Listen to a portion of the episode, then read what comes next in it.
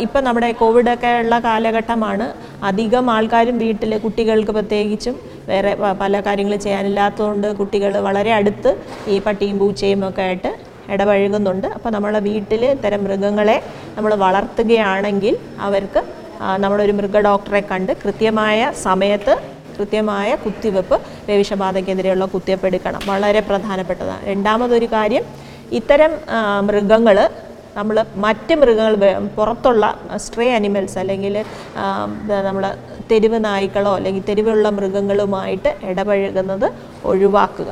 പിന്നെ നമുക്ക് കഴിയുമെങ്കിൽ ഇപ്പോൾ പണ്ട് നേരത്തെയൊക്കെ കാലഘട്ടങ്ങളിൽ നമ്മൾ ഈ മൃഗങ്ങളെ അതിന് നിശ്ചയിച്ചിട്ടുള്ള ഒരു സ്ഥലത്താണ് അത് വളരാറ്. അപ്പം അധികം നമ്മൾ അധികം മൃഗങ്ങളുമായിട്ട് അടുത്തിടപഴകുന്നത് ആവശ്യമില്ലെങ്കിൽ ഒഴിവാക്കുന്നതാണ് നല്ലത്.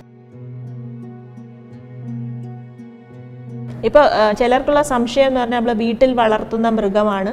ശരിയായ രീതിയിൽ അതിന് വേണ്ട കുത്തിവെപ്പ് പട്ടിക്കോ അല്ലെങ്കിൽ പൂച്ചയ്ക്കോ കുത്തിവെപ്പ് കൃത്യമായിട്ട് എടുത്തിട്ടുണ്ട്. അങ്ങനെയുള്ള മൃഗങ്ങളുടെ കടിയേറ്റാൽ നമുക്ക് കുത്തിവെപ്പ് ആവശ്യമുണ്ടോ എന്നുള്ളതാണ്.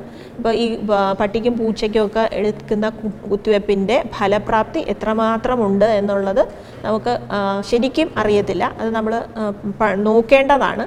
അതുകൊണ്ട് തന്നെ നമ്മൾ വാക്സിനേറ്റഡ് മൃഗങ്ങളാണെങ്കിലും നമ്മൾ പേവിഷബാധയ്ക്കെതിരെയുള്ള കുത്തിവെപ്പ് ഈ മുറിവിന്റെ ഗുരുതാരാവസ്ഥ അനുസരിച്ച് നൽകുന്നതാണ്.